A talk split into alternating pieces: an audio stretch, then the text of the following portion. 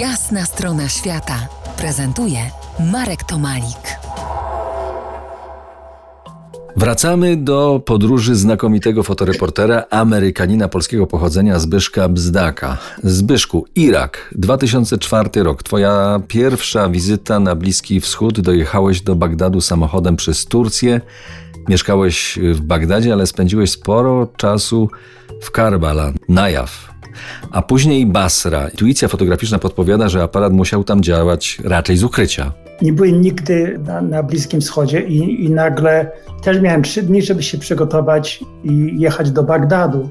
Nie miałem zupełnie pojęcia, ja, ja jedynie to oglądałem sobie mapy i jakiś przewodnik po Bagdadzie i nagle wylądowałem w Bagdadzie jadąc samochodem gra, z granicy Syrii do, do, do Bagdadu, bo redakcja, mieliśmy mieli biuro tam. Redakcja wysłała mnie do Karbala. Karbala to jest największy festiwal e, Shia, to jest e, Ashura.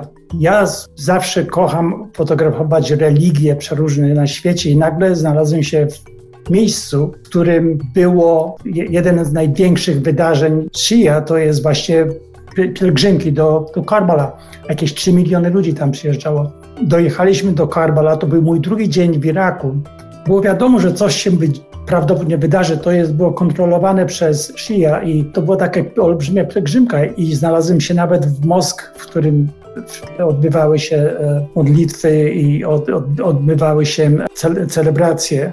Cały poranek spędziłem tam i następnie poszliśmy na, na lunch, coś zjeść. I wtedy zaczęły wybuchać bomby. Mieliśmy około 300 ludzi, zginęło. Pięć, pięć eksplozji było właśnie w tych samych miejscach, których pół godziny temu byśmy łazili. Dojechałem do szpitala, bo Karbala była pod kontrolą polskiej jednostki, e, która była w Babilonie. Czyli spotkałem właśnie ludzi, którzy mi, zresztą wojsko polskie, które mi pomogło, bo oni ratowali tych, których się dało uratować e, po zamachu w Karbala. Co do robienia zdjęć, właśnie to było to, że, że fotograf to jest taki jakby lightning rod, jakbyś, wiesz, jakby pioruny wpadają na nas. Czyli wszyscy reporterzy, którzy ze mną byli, obawiali się ze mną chodzić, ponieważ ja mam aparat, czyli zawsze ktoś mnie zaczepi. Natomiast oni mogli się troszeczkę schować i nie musieli, nikt nie wiedział, kim są. Co do fotografa, zawsze wiadomo, kim jesteś, bo masz ten aparat i robisz zdjęcia, i ludzie po prostu momentalnie to widzą.